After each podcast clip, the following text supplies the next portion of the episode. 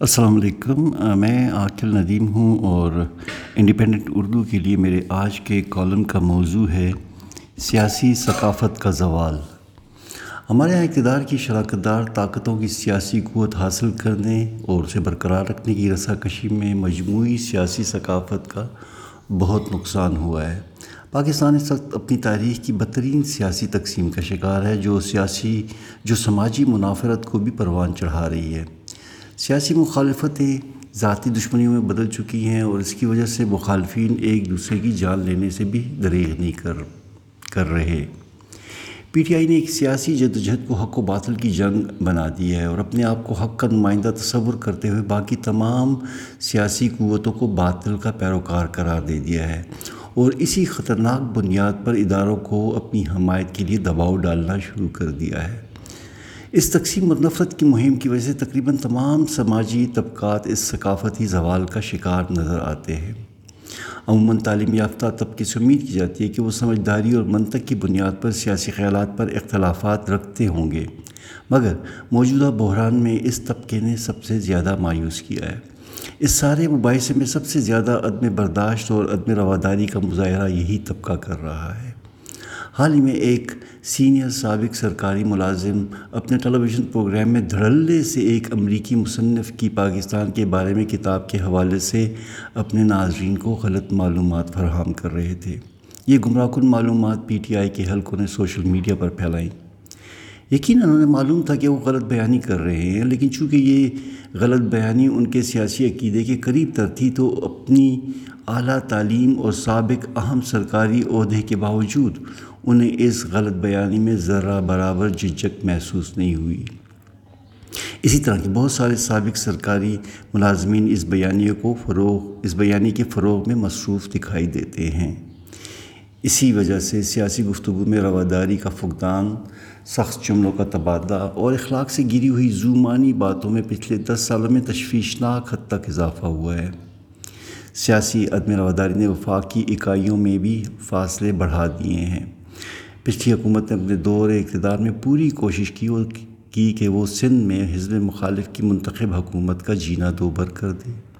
انہیں اس مہم میں مقتدر اداروں کی مدد اور کچھ حد تک عدلیہ کی شہ بھی حاصل رہی۔ اس طریقہ کار سے وفاقی نظام میں شدید غیر ہمواری پیدا ہوئی اور ایسا لگا جیسے کہ وفاق اور صوبہ سندھ میں دو دشمن طاقتوں کی حکومت ہے۔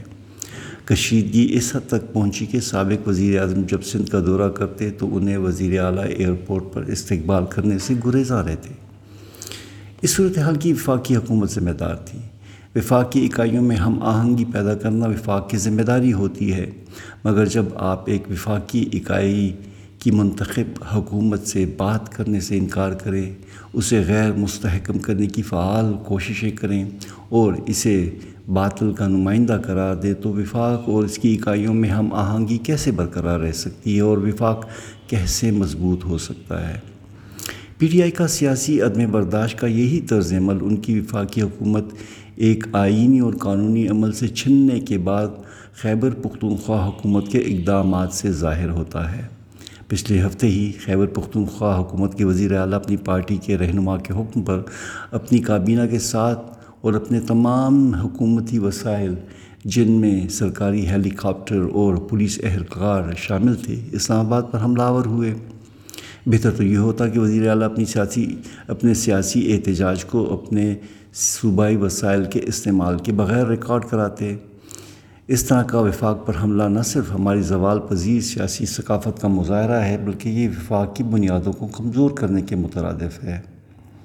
ایسا نظر آ رہا ہے کہ وفاق صوبائی حکومت کے اس جارحانہ قدم پر کوئی آئینی پوزیشن لے گی اور شاید یہ گورنر راج کے نفاذ پر منتج ہو۔ یہ قدم نہ صرف جمہوری عمل کے لیے نقصان دہ ہوگا، بلکہ خیبر پختونخوا اور وفاق میں مزید کشیدگی کا باعث بنے گا، جس سے سیاسی حدت میں اضافہ ہوگا۔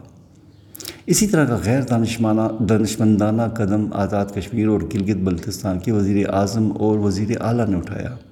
انہوں نے بھی وفاقی حکومت کے خلاف اس احتجاج میں پورے سرکاری وسائل کے ساتھ حصہ لیا۔ اس نادانی پر مبنی قدم نے نہ صرف بھارت کو یہ کہنے کا موقع دیا کہ پاکستان کے زیر انتظام کشمیر اور گلگت میں سیاسی آزادیاں سلب کی جا رہی ہیں، بلکہ ہمارے کشمیر کے موقف کو بھی نقصان پہنچایا۔ پی ٹی آئی کے اس ناقابل فہم اقدام نے پاکستان کی زیر انتظام کشمیر اور گلگت بلتستان میں بھی سیاسی تقسیم کا آغاز کر کے پاکستانی سیاسی تلخی کا دائرہ مزید وسیع کر دیا ہے۔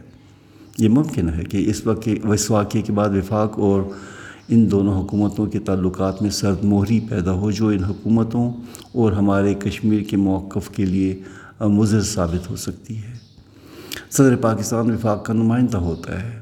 اس لیے پاکستان میں پچھلی دو فوجی بغاوتوں کے باوجود صدر فضل اللہ چودھری اور صدر رفیق تاڑر نے ایک باوقار رویہ اختیار کیا۔ حال ہی میں صدر آصف زرداری اور صدر ممنون حسین نے حکومت کی تبدیلیوں میں احسن طریقے سے اپنا آئینی اور قانونی کردار ادا کیا اور وفاق کے نمائندے کے طور پر آنے والی منتخب مخالف حکومتوں کے راستے میں کوئی آئینی اور قانونی روڑے نہیں اٹکائے۔ مگر پی ٹی آئی کے نمائندے صدر عارف الوی نے سیاسی عدم برداشت کا مظاہرہ کرتے ہوئے اس اعلیٰ آئینی روایت کو بھی جوتے کی نوک پر رکھا اور آئینی اور قانونی طور پر منتخب وزیر اعظم سے مشکوک وجوہات کی بنیاد پر حلف لینے سے انکار کر دیا۔ وہ نہ صرف اپنی ذمہ دار آئینی ذمہ داریوں سے اجتناب کرتے رہے بلکہ ان کی اب تک یہ کوشش رہی رہی ہے کہ کسی نہ کسی طرح موجودہ وفاقی حکومت کو چلنے نہ دیا جائے۔ وہ یہ ثابت کر رہے ہیں کہ وہ تمام پاکستانیوں کے وفاق کے نمائندے نہیں، بلکہ پی ٹی آئی کے ایک رکن ہیں اور سابق وزیر اعظم کے احکامات کے تابع ہیں۔ اگر موجودہ حکومت کے پاس پارلیمان میں ضروری عددی دو تہائی اکثریت ہوتی، تو اب تک عارف الوی تاریخ کے کوڑے دان میں پڑے ہوئے ہوتے۔ پاکستان میں جاری سیاسی عدم رواداری کا جلد از جلد خاتمہ ضروری ہے۔ سیاست کو حق و باطل کی جنگ نہیں بنانا چاہیے، جبکہ آپ کی اپنی صفوں میں آپ کے بقول پنجاب کا سب سے بڑا ڈاکو شامل ہو اور آپ کی پارٹی کا سیکرٹری جنرل وہ شخص ہو جسے آپ نے خود بدعنوانی کی بنیاد پر اپنی کابینہ سے فارغ کیا ہو۔